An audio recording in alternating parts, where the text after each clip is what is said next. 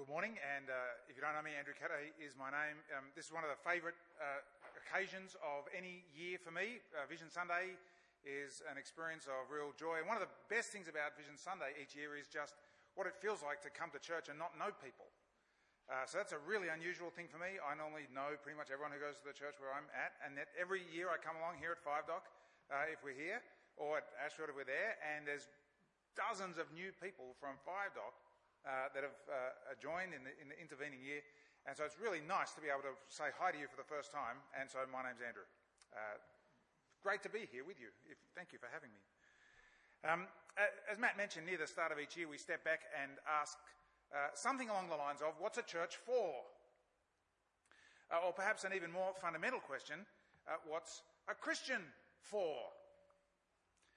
And how is that going to shape us particularly this year? What, what is God doing in us and through us that can enlarge our vision and inspire our hearts and evoke our sacrifice and commitment and fill us with joy?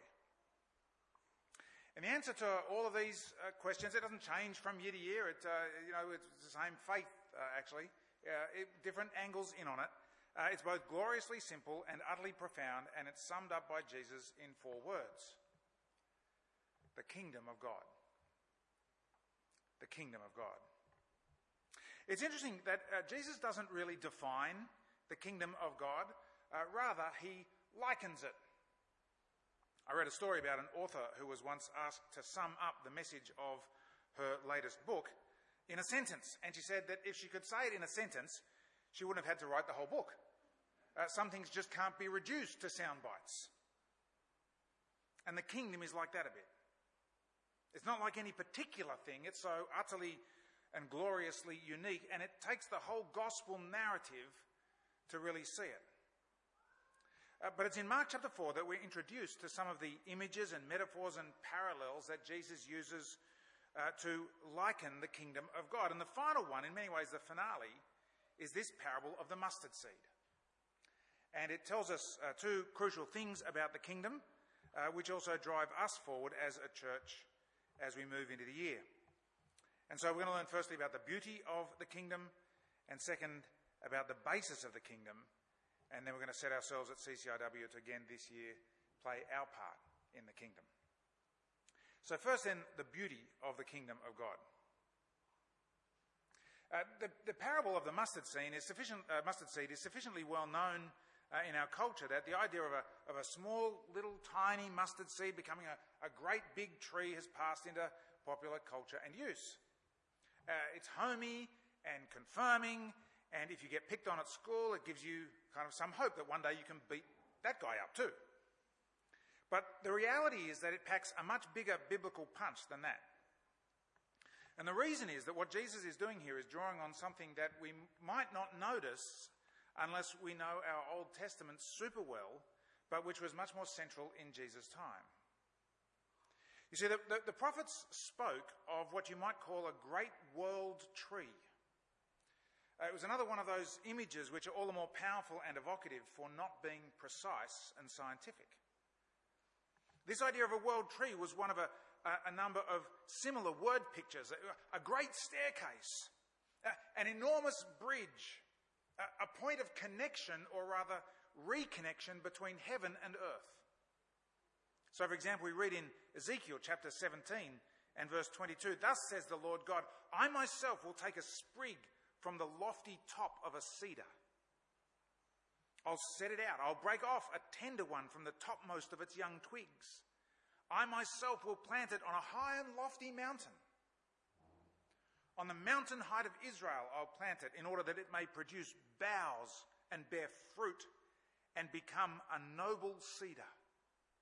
Under it, every kind of bird will live. In the shade of its branches will nest winged creatures of every kind.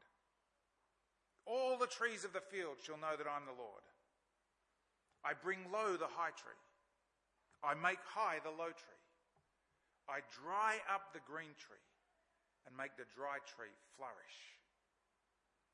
I, the Lord, have spoken. I will accomplish it. Actually, Daniel chapter 4 says much the same thing. So, so what's going on here? These, this symbol, whether, whether the tree or, or the symbol of the, the staircase or, or the great high mountain, the big bridge, these symbols point to the solution to the great problem, the answer to the great question. They're the finale of the great story. You see, they all begin with, with this former age, the, the, the knowledge that God originally dwelt with us on this earth, so that there was no breach between heaven and earth. Heaven was here, literally. It's what we see in the garden paradise. And where God is, there is no death or disease or brokenness or evil. There are no tears or laments or pain. Why? Because the presence of God is the only state in which all created things can flourish and thrive. His presence in glory and grace is the key to any kind of life. It's the soil in which everything needs to be planted to grow. Without it, all we can be is kind of acorns, full of potential to become mighty oak, but instead simply scattered on the ground. With it, we become all that we can be. But we humans wanted control. We always want control the story goes. There is something weird and broken and twisted, understandable at a superficial glance, catastrophic when you search into it more deeply, that always insists on control. We want to be our own masters, and God gives us what we want, and the precious, powerful reign of heaven withdraws. And so we live in a broken and divided world. We're like fish, flopping and gasping in little pools of whatever meaning and purpose and vitality that we can manufacture for ourselves, but which are actually far too small for us. We're built for bigger, for better things. We weren't built to love or live for anything other than God.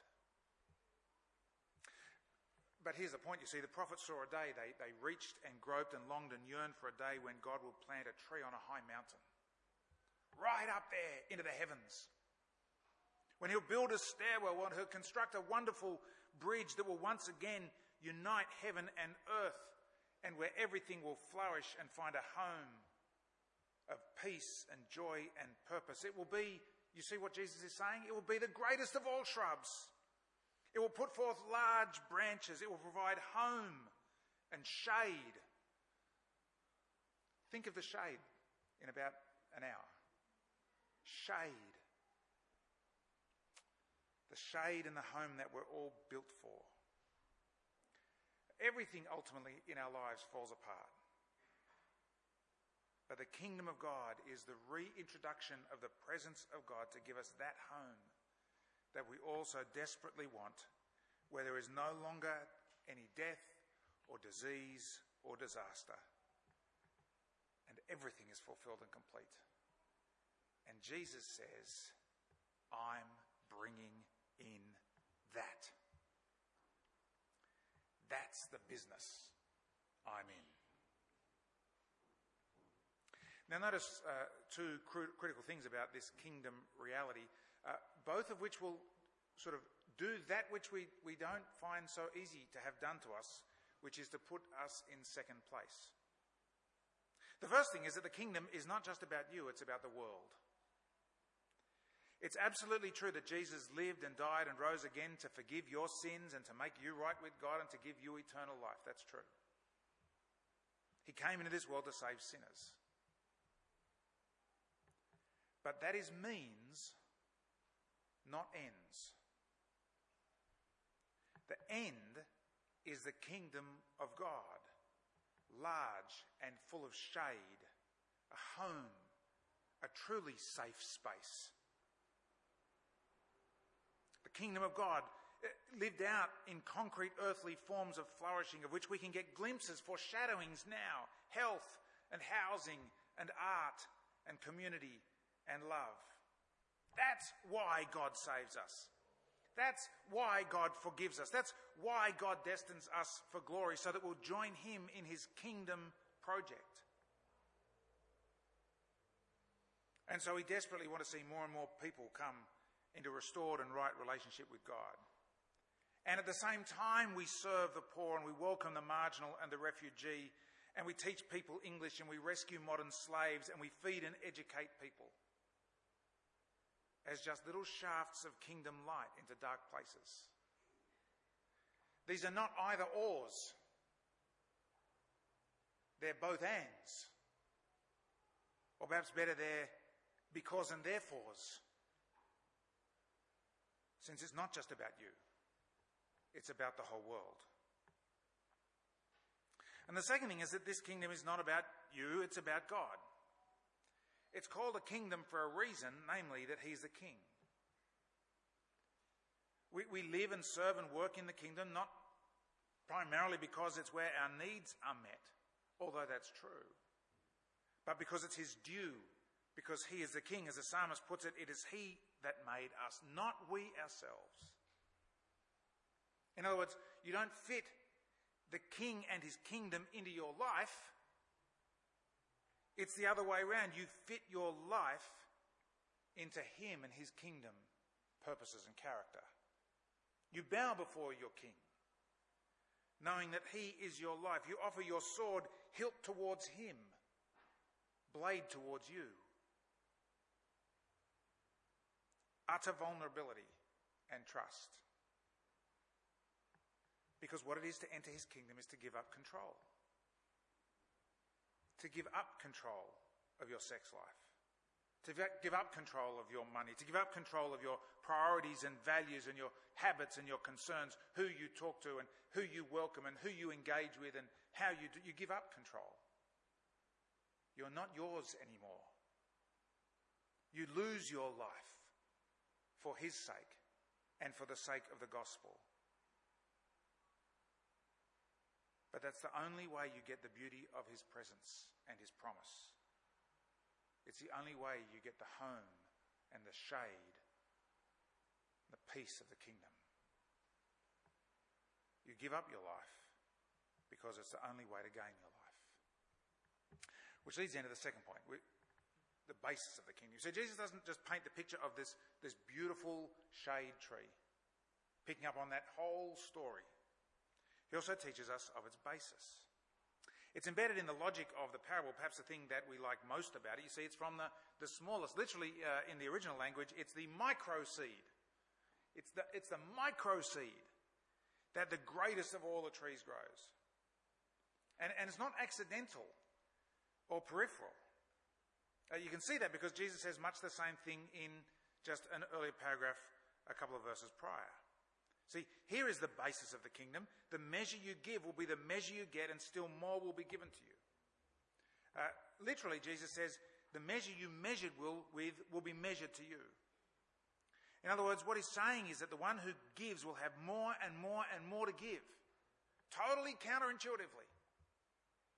The one who grasps and grabs and, and demands and insists will simply have greater and greater emptiness. The basis of the kingdom is this utterly radical principle of grace. You see, in the kingdom of God, which is the destiny of this world, smallness is the way to greatness. Giving is the way to fullness. Grasping is the way to emptiness.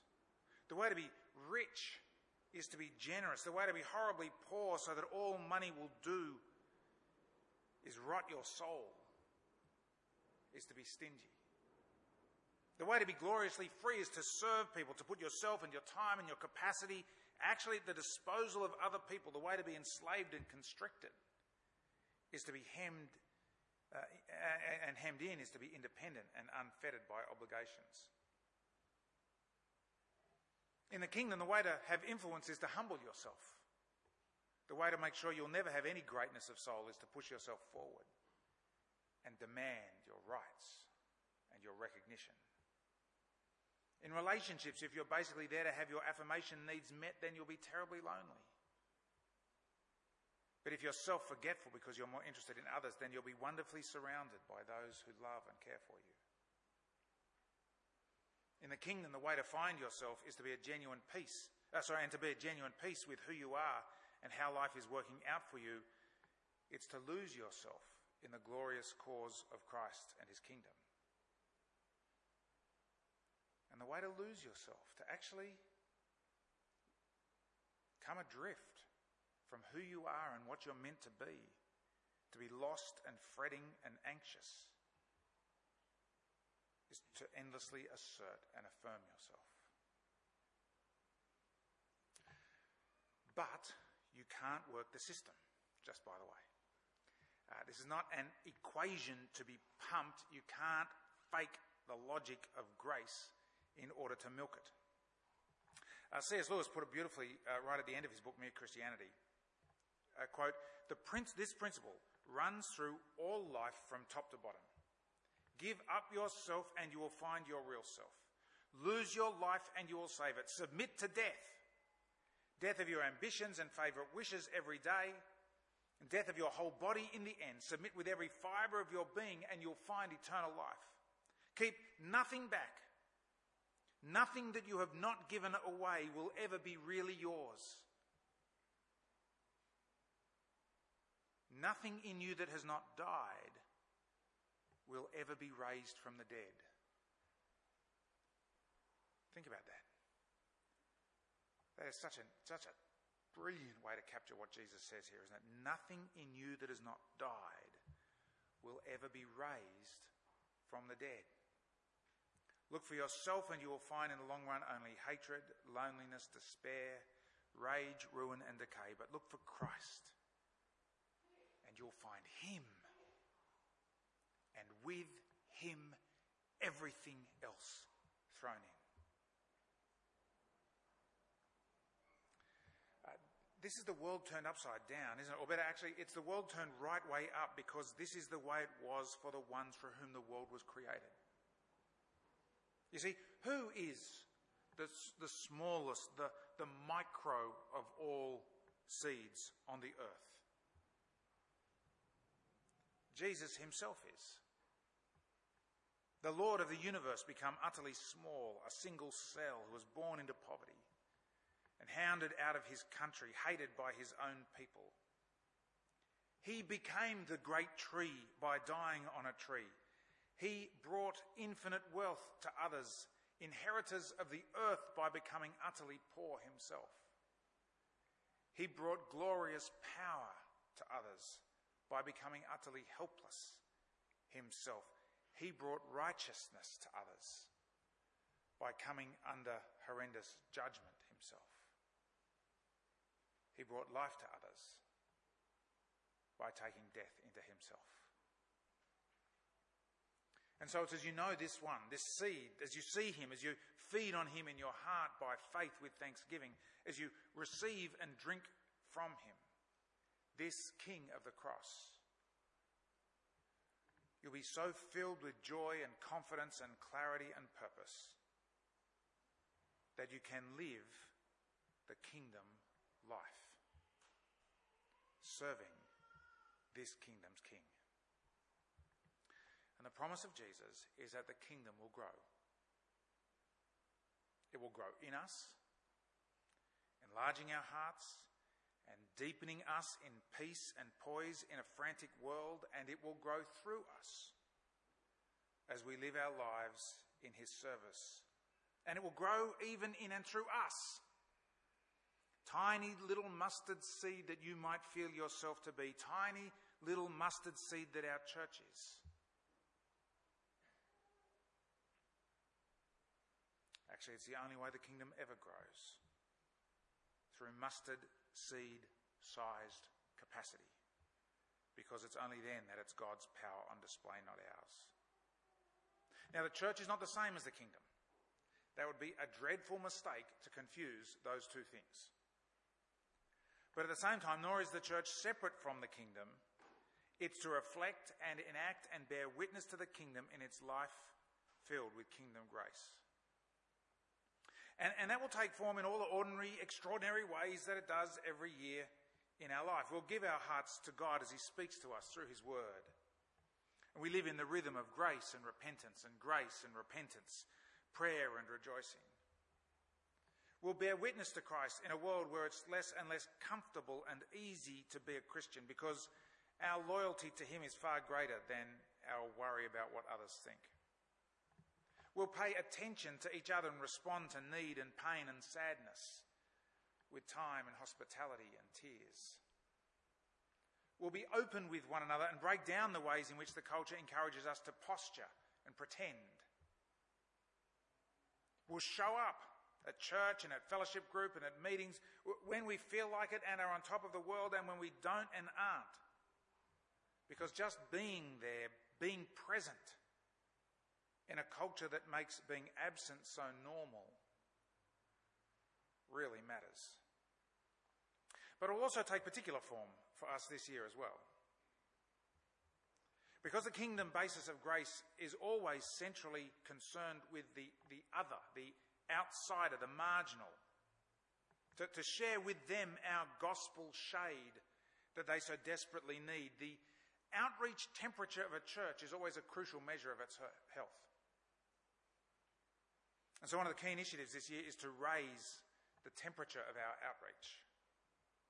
On Wednesday this coming week, Angus Courtney, with his wife Alison and toddler Jasper arrived back in Australia after studying for three years in the US.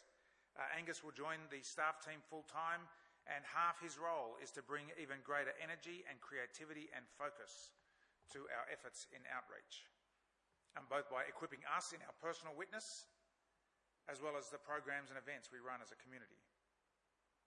And in God's mustard seed goodness, that will lead to growth. Perhaps even more growth than 2018. As a church, last year we grew by about 20% right across the congregations. And to keep growing from, from mustard seed to glorious branch on the shade tree, we're also going to do three things. The first is to invest in the development and nurture of leaders more and more, moving from need to opportunity from a posture that is more reactive to one that's far more proactive. Our leadership development program kicks off tomorrow night.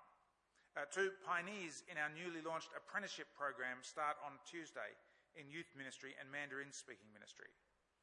Every leader in the life of the church will have a clear role description and a go to person who'll meet with them multiple times a year for resourcing and feedback and coaching.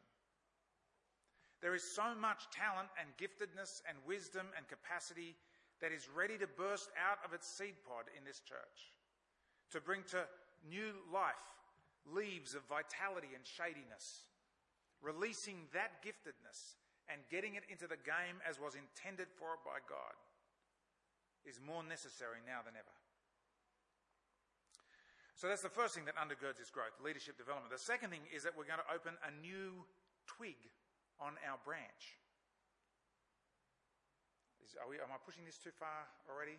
I'm, I'm, I'm, i want you to work with me here. Uh, ten years ago, we closed the congregation at St Oswald's Haberfield when it became clear that it wasn't able to sustain its life. We learned vital lessons from that. And the other half of Angus Courtney's role is to put those lessons into practice and lead a morning congregation plant to St Oswald's uh, with a launch team made up of people drawn, I hope, from every one of the congregations of CCIW, as well as other friends uh, and people from our networks and local Haberfield re- uh, residents. Uh, you'll hear more about that as the year progresses and from Angus and Ali a little bit in a video soon. And the third thing that undergirds this growth, leadership development, uh, a new twig, uh, the third thing is the St Albans Master Plan. It is gloriously obvious that the facilities here are not any longer fit for purpose for the growing congregations of St Albans. Uh, just kids' safety, for example. Uh, generations before us have talked about it for years. We have talked about it for years. And this year is a time to act on it. And Matt's going to say more about that in a moment as well. Underneath these uh, initiatives uh, particular initiatives, I think is, is actually a deeper change that's taking place in our life. Uh, since CCIW formed in 2008, we've always said that we are one church, many congregations. And I think it would be true to say that the many congregations side of that has been more prominent in our life and ministry than the one church. And, and that has been exactly right for the stage of growth that we're at. It seems to me that that's shifting now. This year, actually. Right now.